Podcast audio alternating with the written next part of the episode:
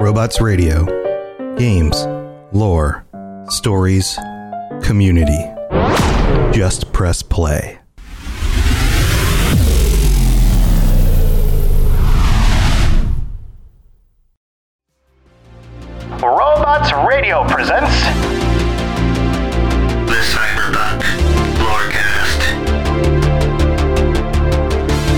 To the Cyberpunk Lorecast, where style is just as important as substance.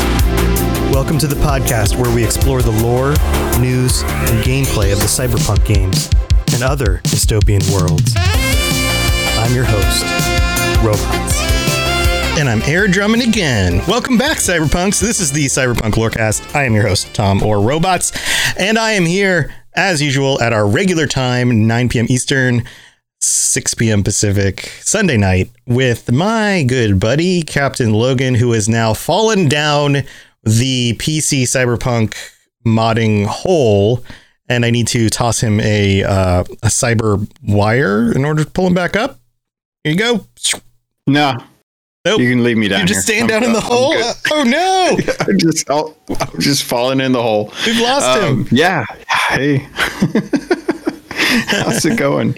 Um, yeah, you you kind of took the wind out of my sails with that because I was gonna I was gonna tell everyone. Yeah, so you hit me up and told me that there was a deal going on. I was like, "What kind of deal?" And you're like, "It's a PC cyberpunk deal." And I'm like, "What?"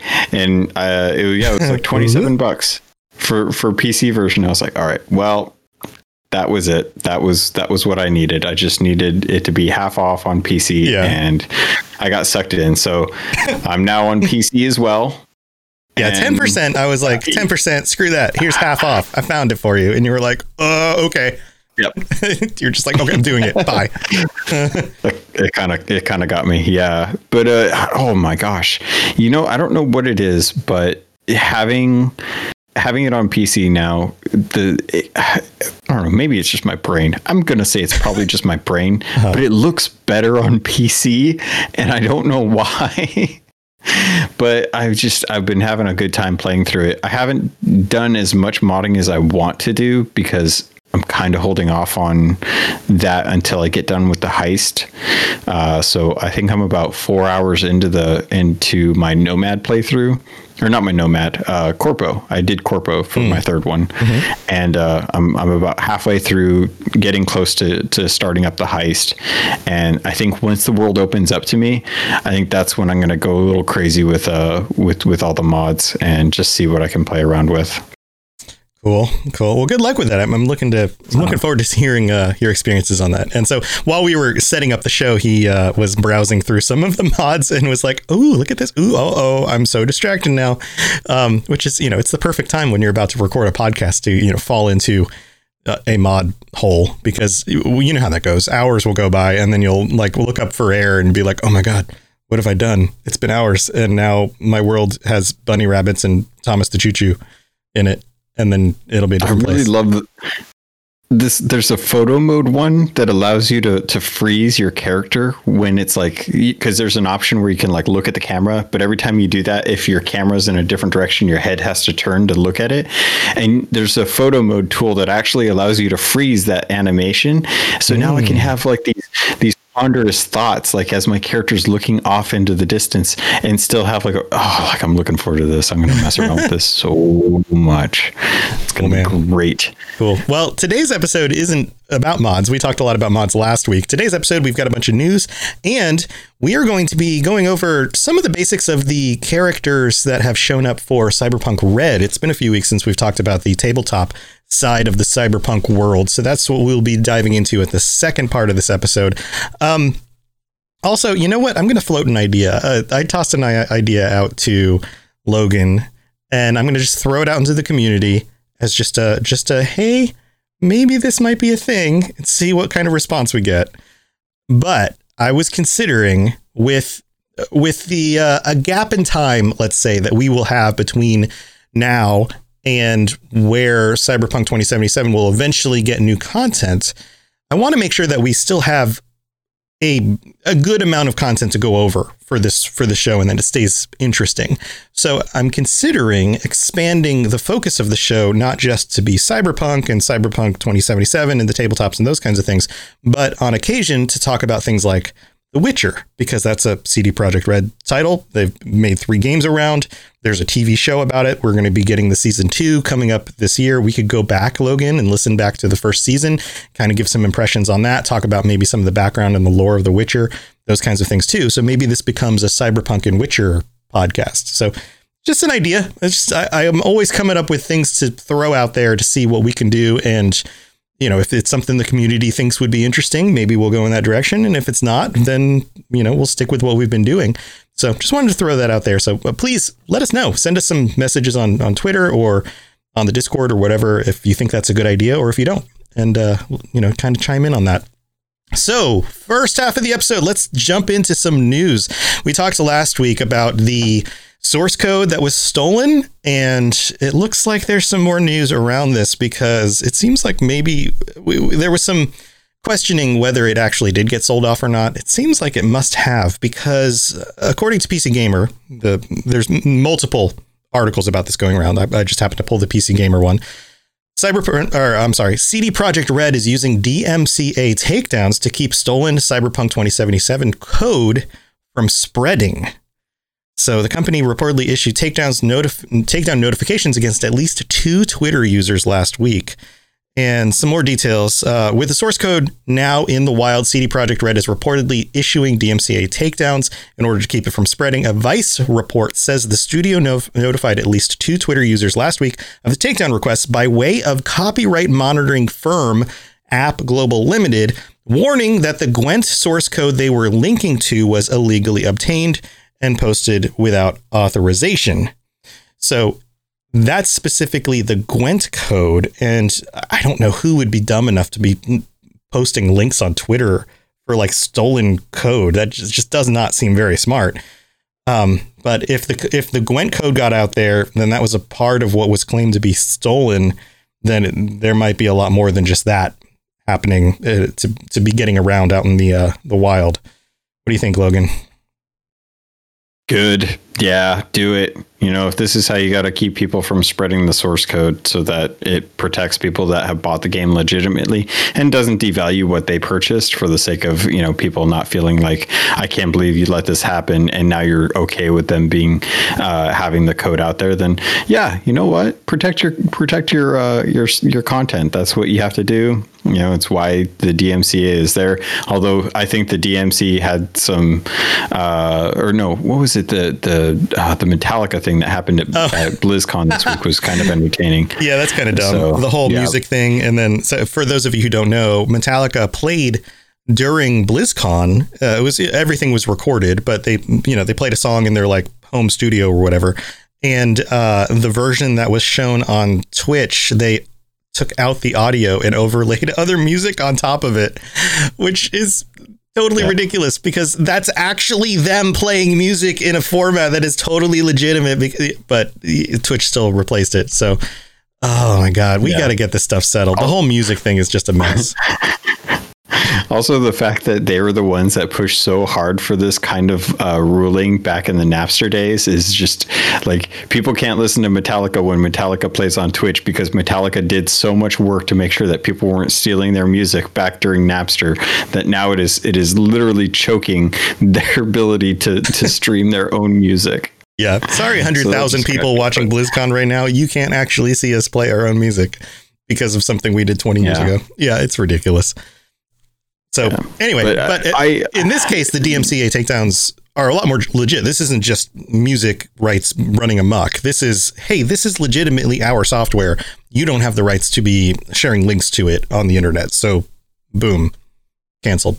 Yeah, I'm glad glad that they did this. It is still kind of scary that they that they did actually get that sort. They leaked that source code out for people, uh, especially the cyberpunk. I think that's the most concerning aspect of this. Um, mm-hmm. Hopefully, you know, you know, the proper authorities are helping try and find these people and get them taken uh, into justice. But at at this point, it's still kind of a wait and see game. Um, I'm glad that people are still kind of keeping an eye on this for for those of us that that aren't in the uh, in the know all the time. Yeah, yeah. So hopefully they can, you know, make sure that this isn't uh, as spread as it possibly could be. I mean, keeping it, you know, reduced at least is some help. Um, also, hopefully, I don't know. Hopefully, we don't find out more about the actual 2077 code getting out there um, and and shared around. So I, I don't know. We're just gonna have to wait and see more about this. In other news, uh, this one's cool. There is a Cyberpunk 2077 player who made real life mantis blades. So these are like actual working mantis blades. And I'll share here, I'm going to share the link to the article on the Twitch chat. And then this will also be in the show notes as well. And this is amazing. There's a video that actually shows this of uh, the I mean it's it's like a wrist strap that goes around the arm and the mantis blade lays back across the arm. And then when it's activated by movement of some sort the blade sh- like comes out forward you know like like the actual mantis blades would. Um it's very cool. Very very cool looking. You guys should go check this out. Uh, not a whole lot to say about that other than just like eh, the ingenuity of people out there. I could totally see this on, you know, as part of a uh, cosplay outfit at some point. Yeah, I'm I'm really that that was kind of where I was thinking is is this is just kind of the beginning in the first year, you know, as as the game gets worked on and stuff and as we get closer and closer to a reality where we can actually have conventions again. I'm looking forward to seeing how people like this who who like kind of diving into the do it yourself kind of creative stuff for games play around with the uh, the cosplay aspect. You know, we saw the the cosplay convention or contest that, that CDPR was throwing during the uh, the run up to release, and the, I'm kind of curious like how sturdy these are. It looks like he's he's got uh, a fair amount of his forearm strapped to it. I, I'm wondering like how strong it is to be able to slice through anything, and if he's he's gone to the trouble of actually sharpening the blades to you know do that watermelon cut that you always see when people get swords on YouTube. They're like, I bought a samurai sword. Let's cut a watermelon. And actually do that. So That would be awesome. I would. I, I'm, Here, I'm, I'm pulling curious. a screenshot right Yeah. now. I, I don't want to play the video on on our video, but I, I'm gonna pull a screenshot up just for anybody who hasn't seen these. Um, sorry, go ahead, keep going. Yeah, I, I just think it would be really cool to. Um, I don't know if you're familiar with like the Man at Arms uh, or or some of the uh, the blacksmithing channels on YouTube. I really want to see like uh, some of the uh, those those guys really dive into uh, some of some of these creations and stuff. And yeah, Beelzebub, how do I get one? How, where, where's his Etsy page? Oh, dude, I want to I want to have some of these. I'm sure he would charge an arm and a leg. It does kind of look like a prototype version, though. I mean, it is it is a basic, you know, just mechanism strapped to the arm with some metal and things attached to it. And I, I doubt that that blade is actually sharp. Uh, but but it shows that it you know the, it can function. This thing can totally wear. It should be. you wear it at night just in case someone breaks into your house, and then you charge at them with like your mantis blades. yeah. Ugh. Just in the kitchen trying to make dinner, like trying to cut a little little carrot with these. Like it's okay, honey. I got it's, it'll be fine. I got this. I'm gonna make dinner tonight. And they're like, could you put could you take those off and use a knife? I can't take them off. They're attached. That's my arm. And then just leave it at that. so yeah, this this is cool. Um, I can't wait to see what else this creator does with these kinds of things, or what other kinds of things they make as well. So go check out that that video. Go subscribe to their channel if you're interested in, in checking out more. Um, the uh, what is the account name? Let me let me call this. I want to shout this out here. It is uh, Dharma Adnayana. So uh, Dharma D H A R M A Ad A A D N Y A N A is the account. Um, so there you go. You can go look that up if you wanted to. And we got two other. better names, people. It's some better names. That's a great name. It's just not in my native tongue. Um, in other news, this one's really cool. Cyberpunk 2077 players are being haunted by a ghost. So this is kind of kind of creepy. Okay, so sometimes in software things happen, or at least in games, things happen where they're not supposed to, and the bugs that occur can come across kind of creepy because of the world that you're in and the things that happen, right? Some of us have been there before. Anyway, this, is- this is even worse. this is this is pretty creepy. Over the past few weeks, players have begun to report a bug that uh, many assumed was just a myth until recently. So, according to this, it is a ghost of Adam Smasher. Um, so the ghost of Adam Smasher is following players around and popping up at random times to scare people. And it's it's as if there's some sort of bug where he's just like appearing or popping up behind you, or like you can see the shadow of somebody following you when you walk down like a lit hallway. Um, they don't know what triggers the bug right now, and uh, which if this is specific to certain platforms and not others, how prevalent it is, and it's not clear how to avoid it or if there's any solution to this. So maybe the software is haunted.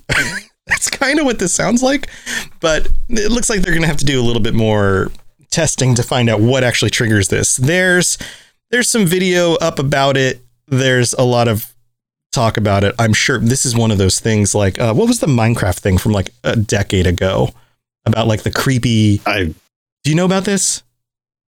No, I've never heard about this. Yeah. I have one for Sea of Thieves. Oh, is there one for I've Sea of Thieves? There's the one for Minecraft one. Oh, um, yeah. Where uh, I forget what the name of it was. Somebody's going to correct me on this.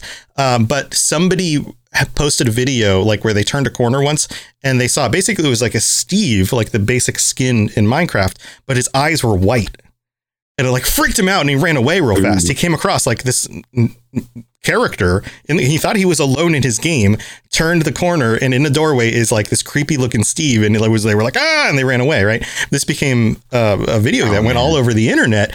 And then um, they came up with a name for it. I can't remember the name for it. Uh, and that became a thing where other people were like, oh no, I totally, totally came across this. Here's me witnessing it. And the people were making fakes and stuff. You know, they were putting their own skins in the game that looked kind of Yeah. like it and that kind of thing.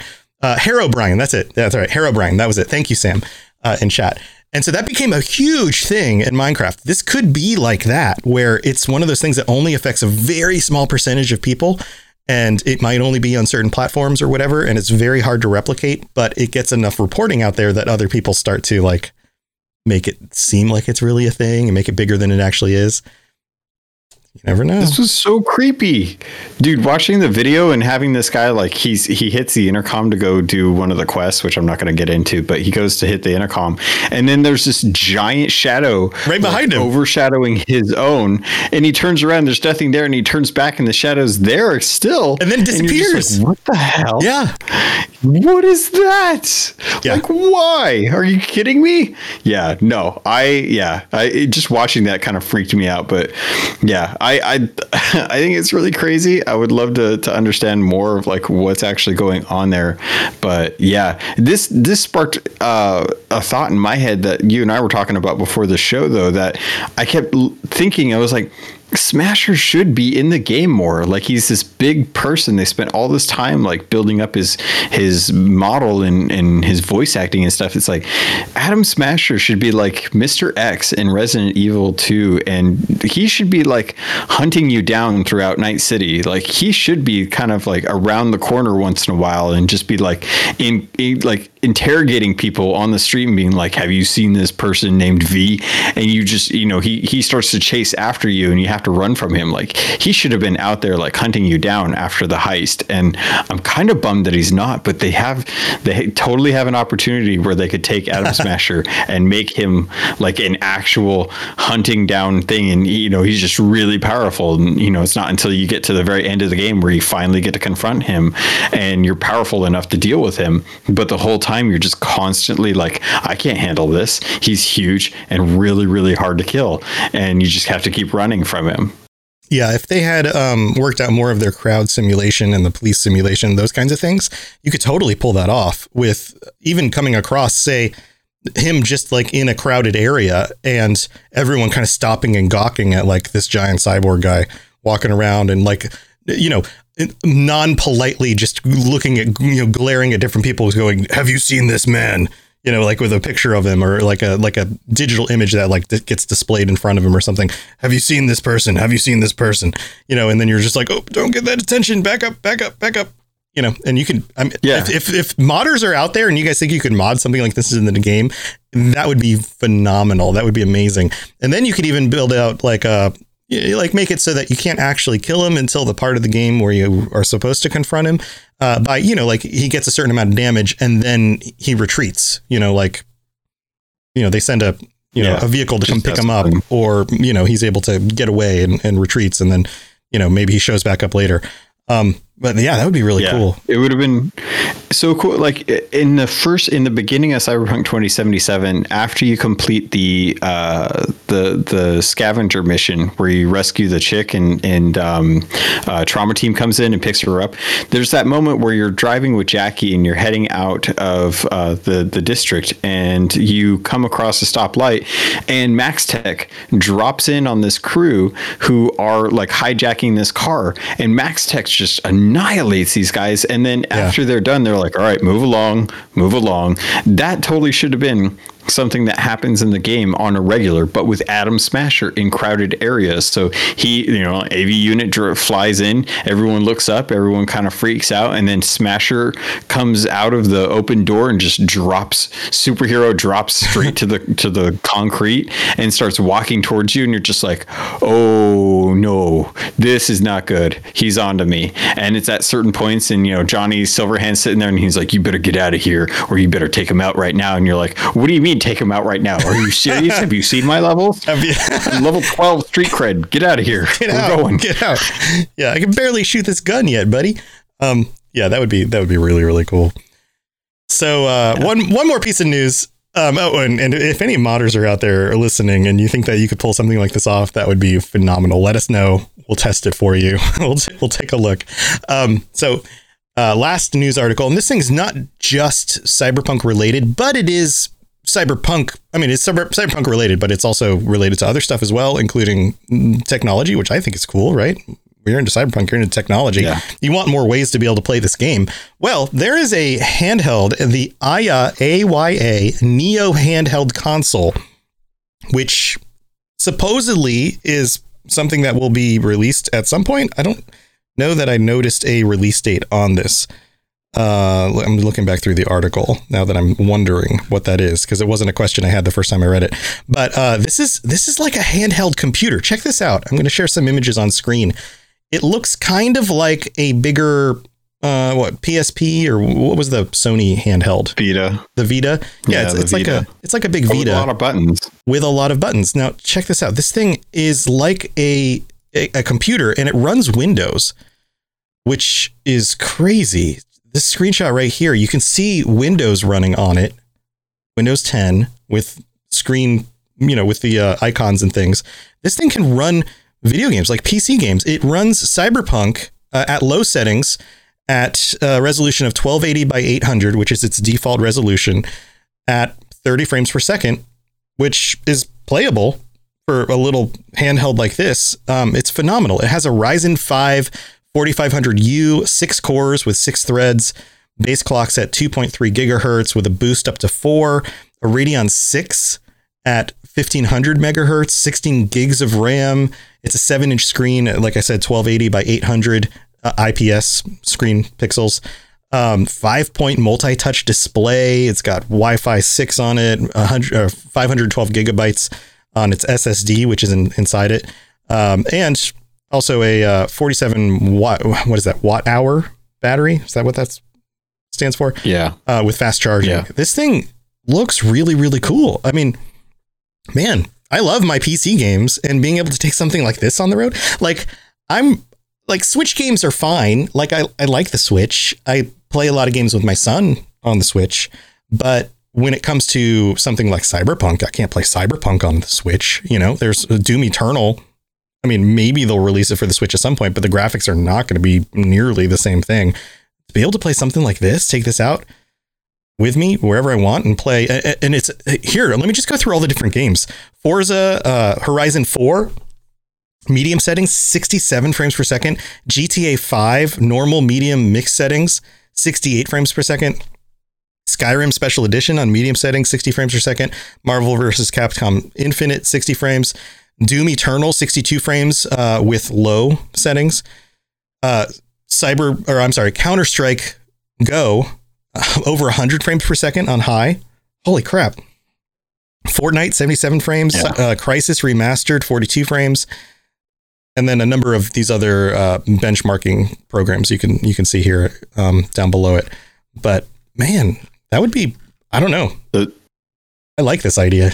it's it's really it's really amazing. They're they're leaning heavily on the the design of the Switch and how that's used. I mean, if you look at the the joysticks, they're using the same exact joystick uh, manufacturers as the Switch does.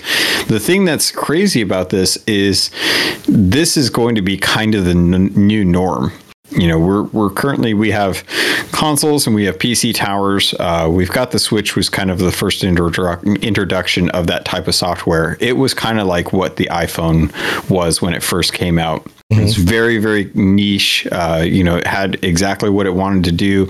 It wasn't the most powerful thing, but because of that, uh, you know, you look at the phone market now. You have all of these other companies manufacturing very powerful uh, phones that are Android based, and this is the same thing. This is just how companies are. They the the Switch is going to be your Nintendo console of choice. It's going to have all of that that really beautiful uh, IP that comes from Nintendo, and it's going to be designed specifically for that hardware. This is going to be one of those Android machines that just does everything. But in this case, playing Windows, it's really nice. The question I have with this though is how good is the Wi-Fi to be able to yeah. connect up to stuff to download? Um, I bet it's that, I bet it's pretty good. This is I mean, sorry to jump in. Uh, Wi-Fi six, Bluetooth 5.0. No, no, no. Uh, like I would imagine that that like I think you're absolutely right that that's a make it or break it kind of feature because if you can't yeah. play this anywhere in your house at good download speeds uh, you know, it depends on your router too. Like I upgraded my router a while back and all of a sudden I got like full speed on my Wi-Fi across the house. Whereas I, I got like, I don't know, 25% speed when, if I was on the other side of my house. Um, but yeah, I have a feeling it's really, really good. And I have some more info here. Um, I found, I found the part of the article that I probably should have taken note of earlier. The actual release date for the public is March 10th. So it's coming up very soon. There was a founders edition that was put out back in uh, November at a price of $710. So more than a Switch, more than a PlayStation 5, but this is the equivalent of a, you know, a Windows PC in, in your pocket that you can kind of take anywhere and play games on.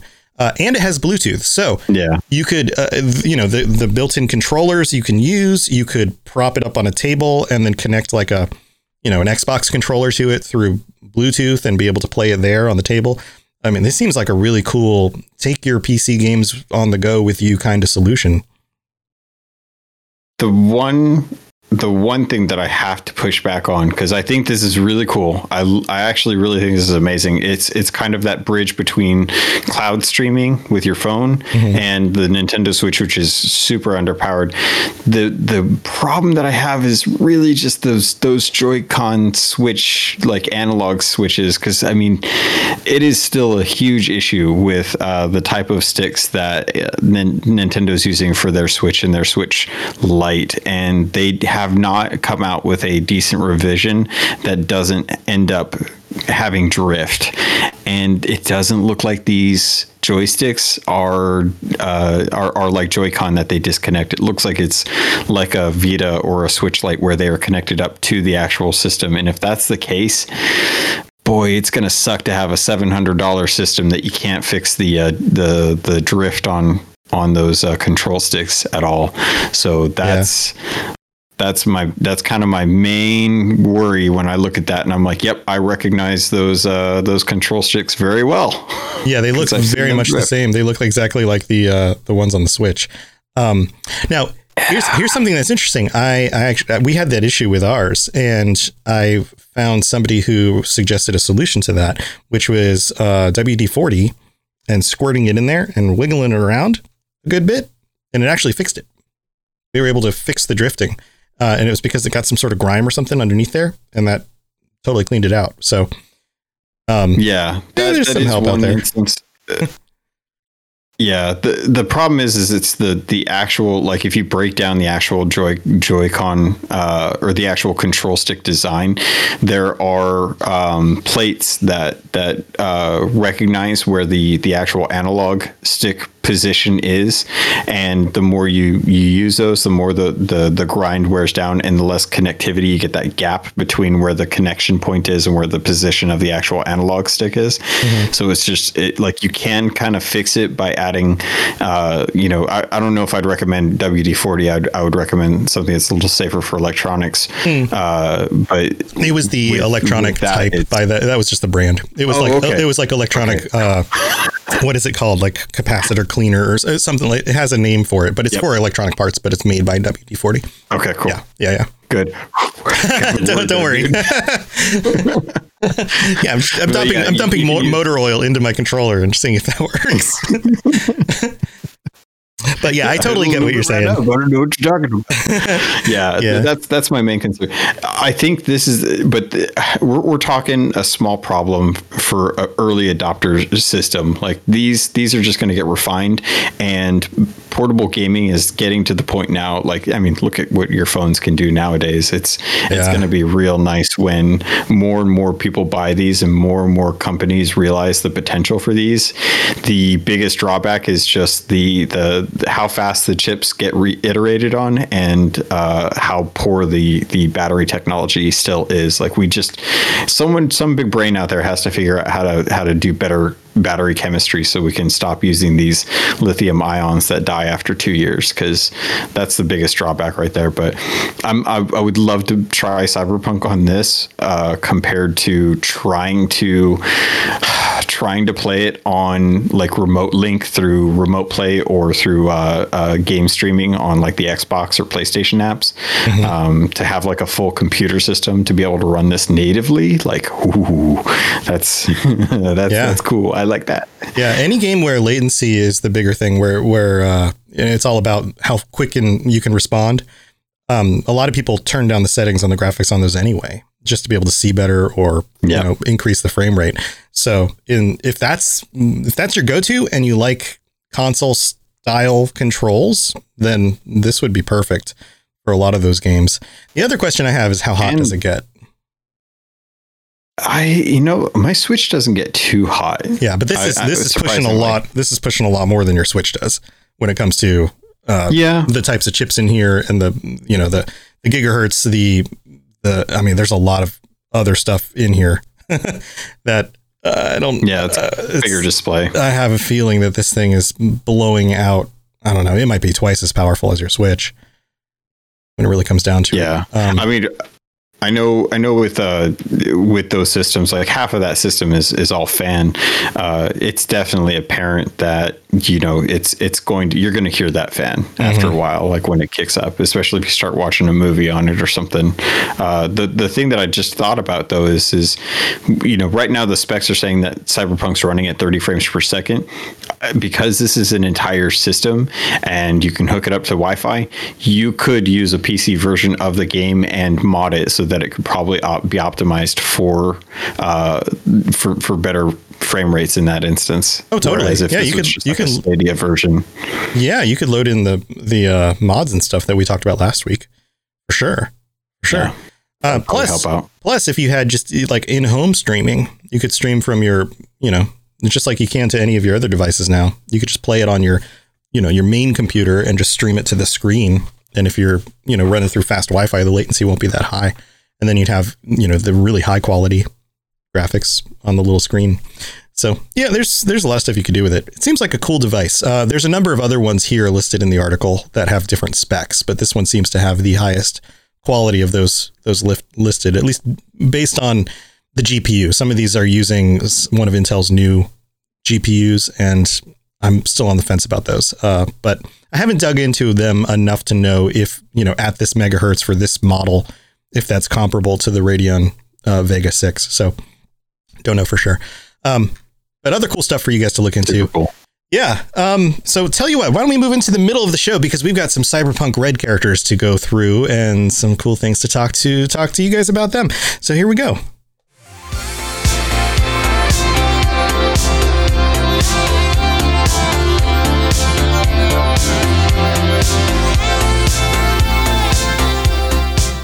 All right, Cyberpunks. This is the part of the show where we get to thank our patrons, all 15 of you. We have 15 patrons right now. And thank you to all of you for helping to support the show. This is the 21st, and February is a very short month, which means next week at this time will be our patron chat episode. So our, we currently have three of our upgraded patrons who could join us: uh, So Toasted, Kather, and Ethan D. You guys are welcome to join us next week. And if you would like to join us as well, whether you're currently a non-upgraded patron or somebody who uh, isn't already on the Patreon, go to patreon.com slash cyberpunklorecast and you can sign up for $25 for the month and you can join us this month in order to talk about cyberpunk. We'll come up with some topics and things. We'll, we'll talk on the Discord about, you know, what we might want to cover this week. Uh, but mostly, I leave that up to you guys because this is your opportunity to bring up the topics that you want to discuss. And we're here to support you guys because you're there to support us. So thank you so much to all of you for your support. All right, let's move on with the rest of the show. Hey, I'm Tom. And I'm Stuart. And we're from the Dungeons and Dragons Lorecast. We talk about all things connected to D&D lore. And we're on the Robots Radio Network. So if you're into Dungeons and Dragons or you're into lore, then come check us out. You can find us on any podcatcher Apple Podcasts, Spotify, Google Play, wherever you get podcasts. Roll more dice. That's the Dungeons and Dragons Lorecast.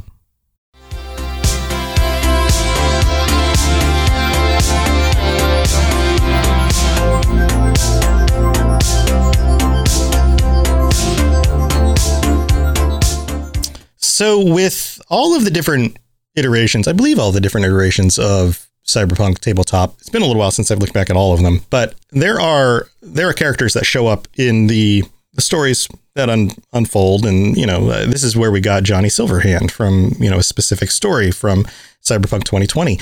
And in Cyberpunk Red, it's no different. We have characters that are built into the stories in Cyberpunk Red that are laid out for you to either use, uh, you know, however you want or to use according to the way that some of the adventures are laid out in the the manual and those kinds of things. And I wanted to go over some of these today in order to give you guys kind of a sense of who these characters are and just why why they're cool. I think anytime we can talk about more characters about the cyberpunk world, it kind of gives it kind of fleshes it out some more because there's so many variations and ways that you can play with different characters, and each of these has a specific type of role. And we're going to jump into them and, and, go over some of the details. Um, Logan, is there anything else you wanted to say before we jump into specifics? No, I'm ready to do this. You ready? I, I like I like that we're diving into these guys. Yeah. So okay. So our first one is Kepler, and I'm going to put some images up on the screen while we talk about these. Um, and they're very large images, so I have to shrink them down. Uh, so this is Kepler, and these characters were created and inspired by people in the community. Um, and each of them, you know, for example, the art for this one is done by Neil. Uh, I'm going to mess up this name, Branquinho and Kepler is a nomad. You can see her here. She's a, a female uh, with dark hair and glowing. What are these glowing green eyes? I think these are green. Looks like it, yeah. Yeah, glowing green eyes. Um, her chrome includes cyber optics in both eyes, Neuralware processor with interface plug, a gold cyber arm with rippers. And her description here is Kepler comes from a Florida nomad pack that was always scrambling to make ends meet. She was born missing the lower half of her right arm, but to, due to the family's lack of money, she wasn't able to get fitted with cyber until she ran off on her own and got the EB herself. Since then, she's made a living moving things and people that needed to get from A to B on the sly. These days, she's usually teams up with her husband, the netrunner Numo. Now, the other thing that's also interesting about these characters is that they exist in the world of um, Cyberpunk Red, which is based on the year uh, 2045. So, any future Cyberpunk 2077 content could potentially reference these characters. And I don't know that I've noticed any of these specifically in 2077 already, but that doesn't mean that they couldn't possibly show up. So, what do you think, Logan? I was really I was really glad to see that they, you know, we we talked in the past about how uh, they had taken some of the community and taken their inspiration and really kind of put it in. Uh, the fact that it's based on actual community members uh, who have amputees or, or, are amputees is just really awesome. Uh, really, this was uh, one of the cooler designs. It's like I kind of kind of like this about cyberpunk how it, it takes something that other people would look as a disadvantage and turns it into an advantage uh, just based on on what kind of cybernetics can be put in. So um, i was glad to see like that that these two have kind of gotten together and uh, she's kind of just making things making things work as a nomad. Yeah this is based off of ashley sherman aka the american cyborg in london uh, who is also a model on Glow Up on the BBC Three. Uh, she has an Instagram, a Twitter, and a TikTok page. And if you look at the images here, you can see that you know she's you know, has a what looks like cybernetic arm because she legitimately has you know is missing the fore part of her arm, and she wears these cybernetic prosthetics, cybernetic looking prosthetics, in order to you know play this up.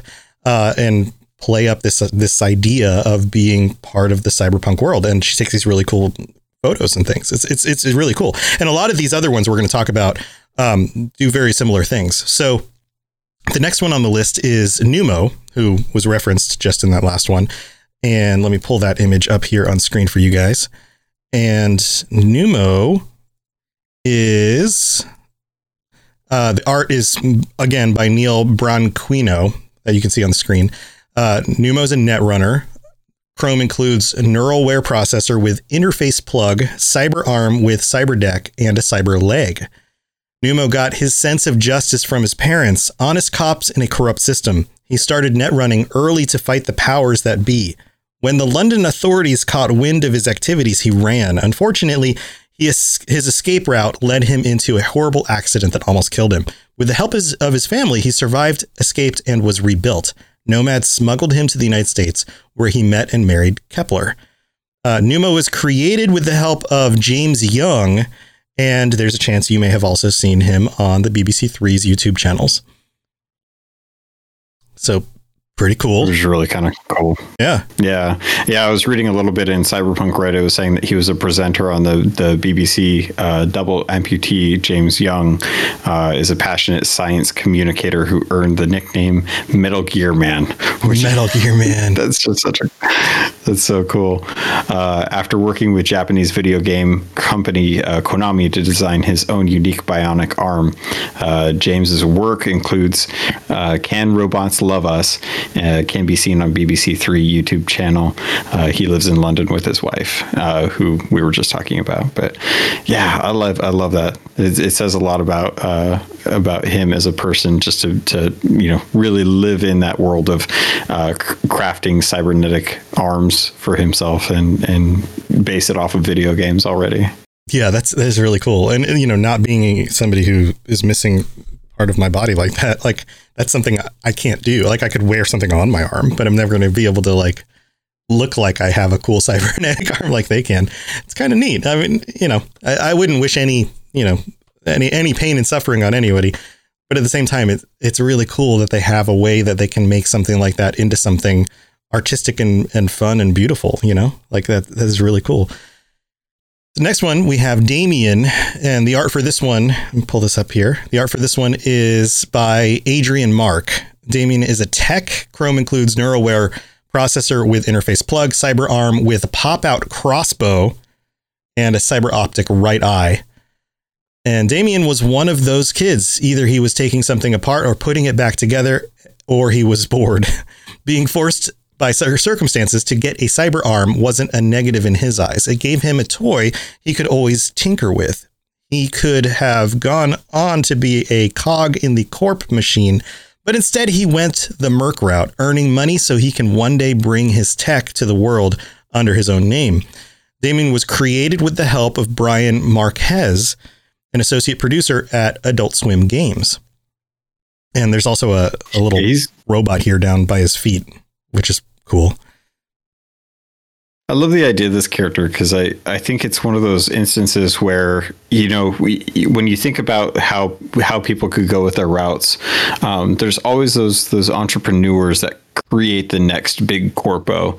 Um, you know, we, we saw it with uh, Militech and, and how they created weapons that were uh, going up against Arasaka and how that became such a big corporation. So anytime I see like one of these these techs that come out of Cyberpunk and they're like, oh yeah, they, you know, they they love to play around with stuff. They love to build. It's you know they got that that um, uh, Steve Wozniak bug in them. Yeah. That it, I'm I'm kind of curious, like if if this character goes on beyond Cyberpunk Red, um, if an expansion for like Cyberpunk 2077 couldn't be for a corporation or like a, a company that you that you start helping out, uh, only to find out like this character is actually the the CEO of that company because it all started like in a garage somewhere where he was just you know working to to make his own stuff and it just caught caught the right uh, person at the right time time and they started to fund him and he became like really really rich off of it.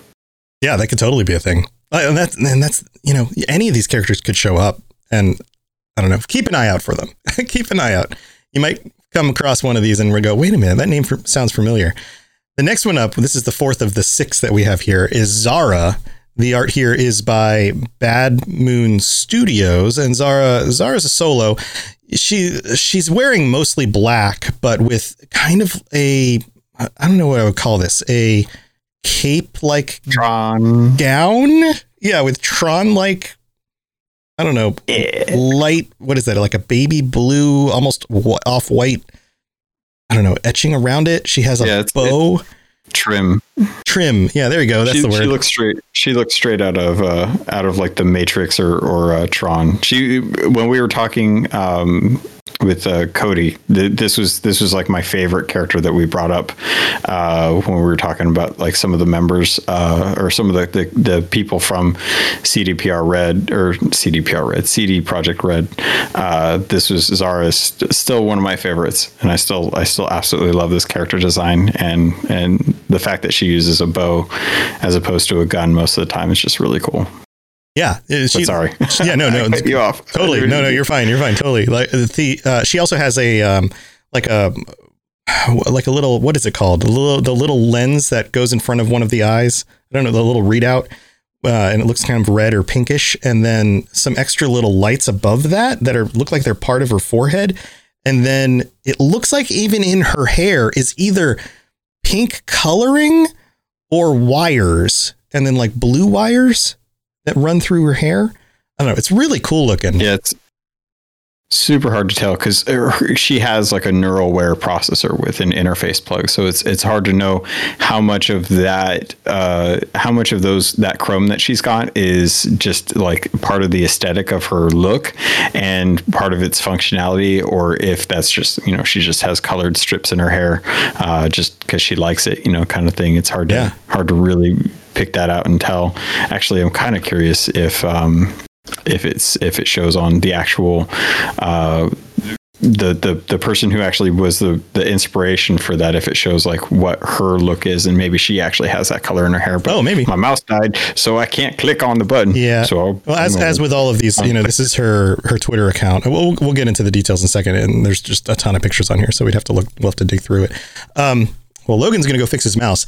Let, uh, let's go into the details. This is a solo, like I said. NeuroWare processor with interface plug, Cyber Arm with cyb, uh, I'm sorry, subdermal grip, speedware, and tech hair. So I think the hair is, I mean, at least the blue looks like it's part of the tech of the hair, if not also the uh, yeah. the pink. But it's hard it's hard to tell in the picture. Once upon a time, Zara did dirty work for high paying criminals. When things got too close for comfort, she'd just move on. New identity, new job. Then an enemy leaked all her ID, IDs to the world, so she skipped to the fringes and took on new work, playing bodyguard and muscle for a group of edge runners. It doesn't pay as much as it is a hell of a lot safer for now. Uh, Zara was created with the help of, uh, I'm sorry, Angel uh, Giuffria bionic actress, cosplayer, and archer. So the archery is actually inspired by the creator. Very cool looking. Um, and the cyber arm even matches the aesthetic of the rest of the outfit. Yeah. Yeah, and she's the one that, uh, if I if I recall digging through, because I was just kind of jumping into each of these people's uh, lives on Twitter. She's the one that has the really cool uh, Halloween costumes, where she actually leans into uh, the the amputee aspect and has like you know she she dressed up as a prom queen, but she uh, put a skeleton arm on her left arm where she has the amputation. Oh and man, it's just it's a skeleton arm with two fingers like in a peace sign, but she's also got one where she looks like a cyborg, but she's got like a bunch of broken wires and and uh, like stuff coming out of it, so it looks like you know her arm got ripped off, kind of a Terminator Two style. So she's got a she's got a lot of uh, uh, acceptance and comfortable or comfortable nature with with her. Um, her disability, which is just it's so cool to see that she's leaning into it and doing some really really creative things. Yeah, very very cool. Next one up is Trace artwork. Um, for this one's also by Adrian Marc, and Trace is a media. He he's got kind of like a um, what's the what's the bag called? That's like a little tote satchel. Little satchel. Yeah, he's got a satchel. He's got um, what a man bag. Yeah, he's he has almost a like very cyberpunk slash professional clothing. Like you know like the the white collar shirt with a vest and some slacks and some you know boots that go almost up to his knees. So you know there's definitely a lot of style here going on. Um and and also these little drones that it looks like he's controlling with his you know his interface on his on his head. Very cool design. Um his uh, his Chrome includes NeuroWare processor with interface plug, CyberArm, Cyber Eyes, both of them with micro recorder. Makes sense because he's a media. And the description says When your dad is the boss of an entire nomad nation, it can be hard to make your own mark on the world. Trace Santiago's trying to do just that as a media. He worked the legit outlets for a while, but his accent and his cyber arm didn't play well with the demographic algorithms. Now he's gone solo um, not as a solo, but by himself, uploading his own reports directly to the data pool. He's following some leads now that could bust the history of the fourth corporate war wide open. Interesting. This could be the kind of person you hear about in 2077 that helped, you know, get some information out that wasn't readily available. Yeah, I love the idea of this too. It's it's such a, a unique character to, to kind of like you know so many of the the characters in cyberpunk always feel like they're just like oh yeah it came out of nowhere or came from the streets you know and this person's like no my dad was the boss for an entire nomad nation uh, but i'm still looking to do some some good work uh, for the sake of getting getting information and stuff out into the world. So it was it was a nice twist to what is typically a pretty dystopian outlook for most of the people coming out of a cyberpunk game. So was kind of cool. And the guy that Trace Williams, I don't know, I was I was digging through his uh, his Twitter and stuff. I don't know if you've seen his pinned tweet.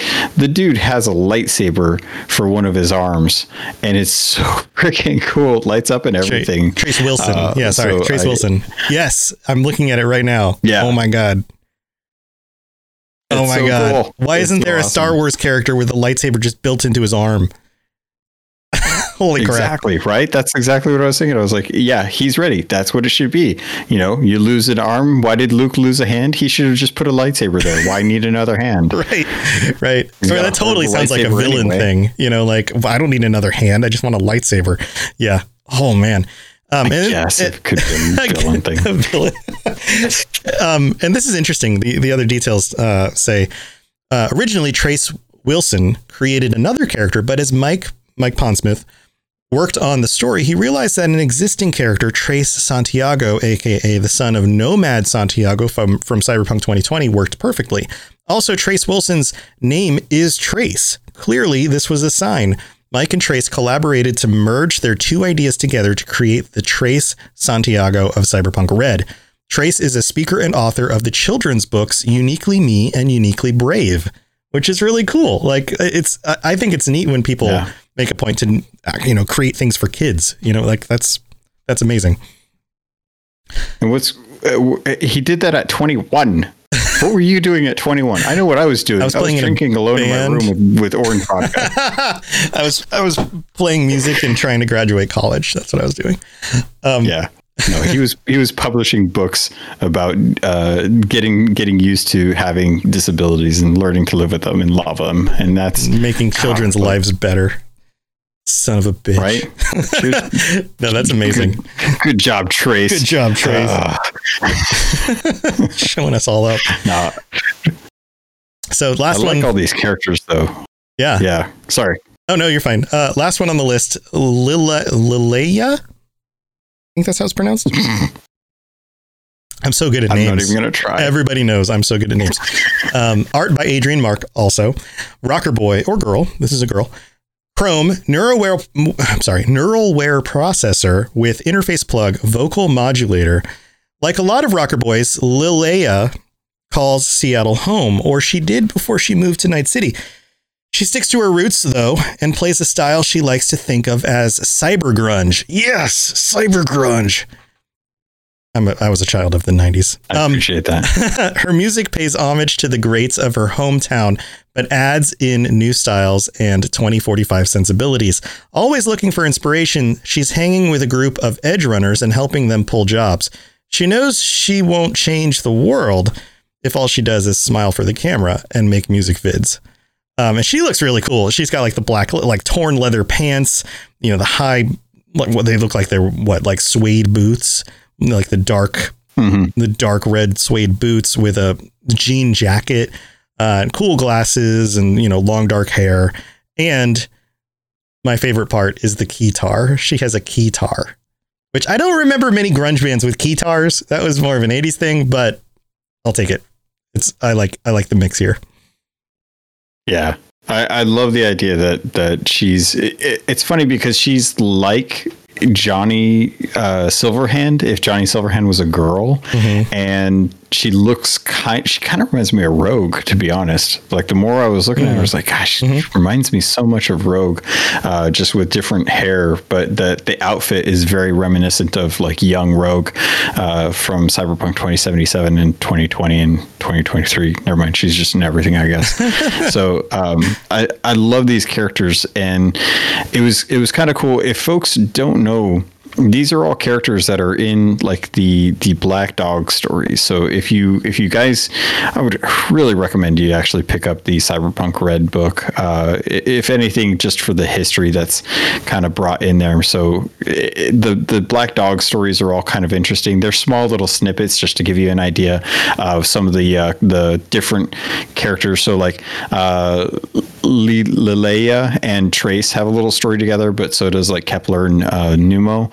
Um, but like they all kind of uh, work together, and, and, the little stories are, are actually really well written. I, I, I enjoy just the little snippets of life that's that's kind of breathed into these characters. Yeah, you know, I, I just zoomed in. the her The front of her shirt says, I think it says, "Old Town Aliens." Old Tower Aliens. I don't. I don't know. Specific. Toxic. Old Toxic Aliens. I can't quite tell. Uh, any of those names sound awesome, though. Um, the description goes on and says, uh, while writing, Mike realized the story was missing something. Specifically, it was missing a rocker boy. After all, doesn't every good cyberpunk story have a rocker boy? For help creating a new music legend for a new era, we turned to Amelia. She's already one in real life, leading the charge as the community manager for Cyberpunk 2077. She's also been one of our lifelines, helping to keep us connected to CD Projekt Red and keeping us from getting lost when we visit Poland. Thanks, Amelia. so this one's based off of uh, Amelia Kolot, who is the community manager at uh, for Cyberpunk 2077. So very very cool, based on real actual people. All of these, and man, maybe uh maybe maybe the next release they'll they'll make one based on us a boy can yeah, dream. That'd be cool. that'd be cool. I, I, I don't know. I don't know how cool they they would have a hard time turning us into cool, but I love it. I mean, I don't have anything cool about us but yeah, no, I, I love the idea that um, there's plenty of other content creators out there that I would love to see brought into the cyberpunk world. I, am really curious if they're going to be adding more of the um, uh, the oh gosh, why am I blanking on the name? The the quick sheets that they had. What are the name of the quick sheets in the game? Oh yeah, uh, um, um, um, um, um, scream sheets. Yeah, scream sheets. Screen, yeah. Mm-hmm. Um, I, am I'm, I'm hoping that they add some more scream sheets to Red to see just kind of how they go. Because I was just talking to a buddy about maybe playing around with uh, the the Cyberpunk and with the uh, Sea of Thieves RPGs, um, mm. just to like how those go. But I, that's kind of like we're just we're we're talking a little bit about that just to see. I don't know if it'll work out time wise, but um, it'd be cool to actually get some of these characters in some of those stories. And I don't know, kind of looking forward to seeing like if Roll the Cast is going to do anything with uh, with these characters, and uh, maybe bring a couple in. It's kind of like um, I don't know, like little spotlights. Yeah, but I, uh, they're they're in the middle of their Cthulhu campaign, and I believe they have another one lined up after that. That's something else, but I can't. I don't recall specifically. Um, but yeah, maybe maybe they'll come back and revisit Cyberpunk. I mean, that's obviously a, a very popular one for the, for them. So, um, yeah, it could totally be a thing for sure. So yeah, that's it. it. Yeah, that's it for for these characters, and of course, you can go check them out. And Cyberpunk Red is a huge, awesome uh, document. Lots of really cool stuff in there. If it's even if you just want to read it for the lore and the characters and all that cool stuff, you can just pick it up and read it for that. Uh, but definitely recommend trying out a game if you can find you know somebody to play with you or somebody who you who has run RPG games before and would be interested in jumping in on something like that. That it's a lot of fun. It's probably one of the best times you can possibly have with your friends is playing tabletop RPGs because it really gives people a chance to be creative and kind of shine um, it, it, you also discover things about each other that you may not have already known. Like, what would you do in this situation? Oh, that's what you would do? Okay. Why did that cross your mind? Um, all sorts of fun things. So, Logan, do you have anything cool going on in the world of the, the thieves of the sea?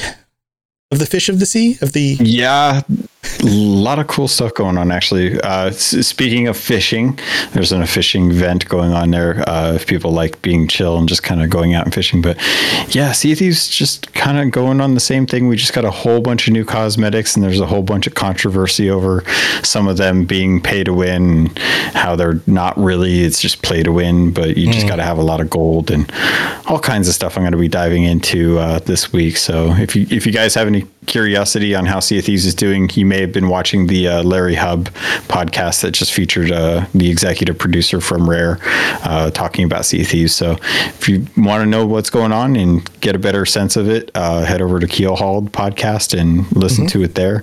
Uh, otherwise, feel free to hit me up in the Robots Radio Discord. Yeah, is that community still growing? Is that still a thing? Like that's is it? Yeah, is it kind of staying flat or is it growing or? No, it's it's it's growing all the time. It's been it's the biggest it's ever been, and the concurrency is even higher than it was before. Every every uh, holiday, it just gets even bigger and bigger. Uh, I think we're up to oh gosh, I think it's uh, up to around 15 million for the player base. Wow! Right wow! And they they they just brought in Japanese language support, so we're going to get a whole influx of uh, new new players to the game there. So, but yeah, Japanese pirates. That sounds awesome. Oh my god. Doesn't Sorry, it? I had to jump on top of you, yeah. but like uh, the idea of like multicultural pirates, like Japanese people pretending. Okay, so Japanese culture, you both we both have a, a love for Japanese culture and the kinds of things that come out of Japan, right? I can't wait to see the creativity that comes from Japanese people playing Sea of Thieves. Like, oh, totally. The memes, the artwork, the the ridiculous thing. Like, oh my god, like that's awesome. That sounds really really fun.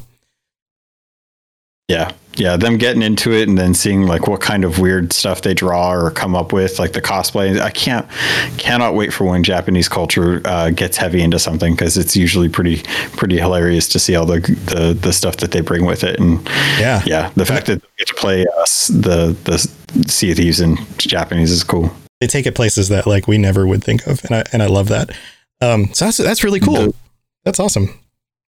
One thing, uh, so in in Sea of Thieves, there's a, a, a huge head that kind of yells at you. Is like one of the biggest bosses and stuff. Yes, I, I, want to hear the Japanese voiceover for his lines because it's just like it's going to be a, a, Japanese voice, and I just I, I want to hear like the oh, coming, you know, I can't speak Japanese, but oh, man, yeah. I would love to hear like just angry angry skeletons yelling at me in Japanese. It would be so much fun. That would be amazing. I want that option. I want to be uh, able to turn that option on just to experience it at some point. I can totally imagine it in my head.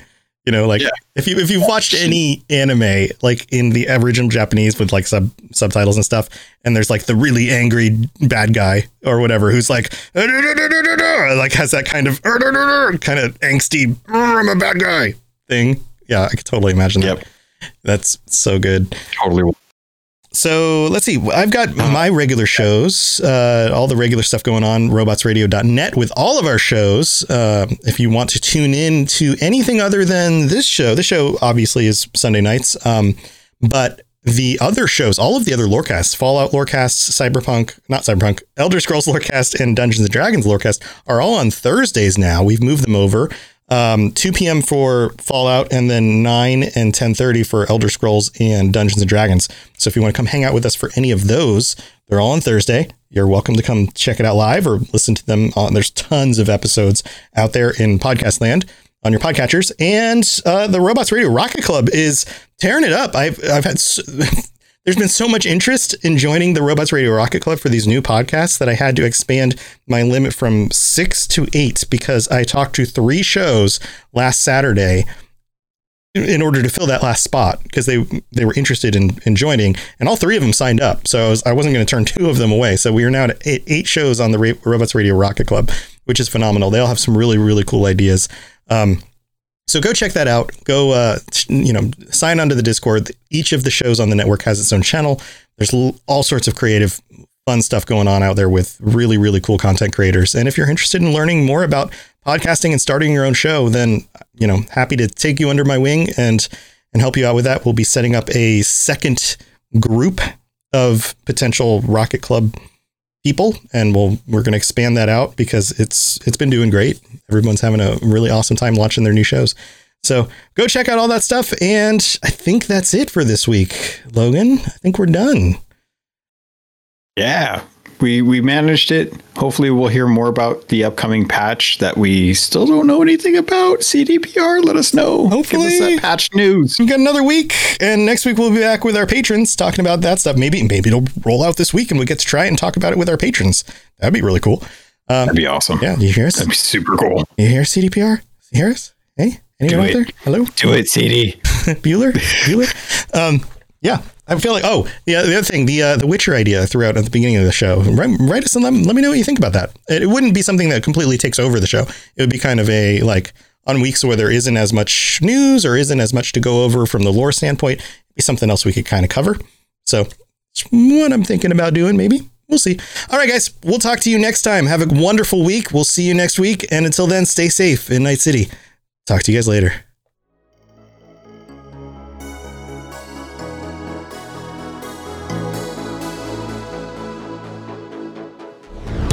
Thanks for tuning in to the Cyberpunk Lorecast. This show is a part of the Robots Radio Network, smart podcasts for interesting people. If you'd like to help support the show, please tell a friend and leave a five star review on iTunes. If you'd like to get in contact, please send an email to cyberpunklorecast at gmail.com or follow us on Twitter at cyberpunklore. Also, join the community on the Robots Radio Discord. The link is in the show notes. The music on the show was written and performed by The Midnight and was used with their permission. Go check them out at themidnightofficial.com. Until next time, stay safe in Night City. We'll talk to you later. You've been listening to a Robots Radio podcast. Smart shows for interesting people. Check out all the shows at robotsradio.net. Since the dawn of time, there have been storytellers who teach through their stories. These myths give rise to fundamental truths, and these truths shape our collective experience. Yet these myths are not something of the past, and today they engage us more fully in the story itself. Video games allow us to live the lives of our favorite myths. My name is Blue Crew 86, host of Focus Fire Chat, and I want to invite you to explore our modern day myths with us. Join with us as we explore the stories, the mythologies of the Destiny franchise, as well as other games. Let's explore together. Hey. Hi. Do you enjoy being optimistic about bad movies? Or do you enjoy at least trying to figure out where someone worked really hard on a bad movie? Well, we've got the podcast for you. New to Robots Radio, we represent Fresh Tomatoes, the movie podcast. Each week, we look at two movies that did really badly critically, but we try to find the good in them. And we have segments such as What Could Have Saved It and Would You Watch It Again? If you're there on a Saturday night, you want to watch a bad movie, but you're not sure if it's like good bad or bad bad, or if you should even bother, give us a listen. You can find us on Robots Radio, Spotify, Apple Podcasts, and wherever else you listen to podcasts. Please come and say hi. We love you already. Goodbye. Goodbye.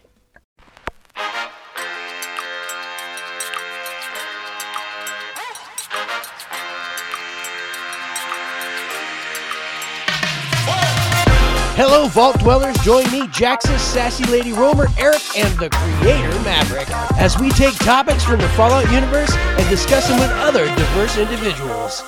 We can be found wherever you listen to your podcast. You can follow us on YouTube. You can also find us on Twitter or X or whatever you want to call it using at FalloutRTD. You can send us an email using falloutrtd at gmail.com. Join us, the conversation has already started.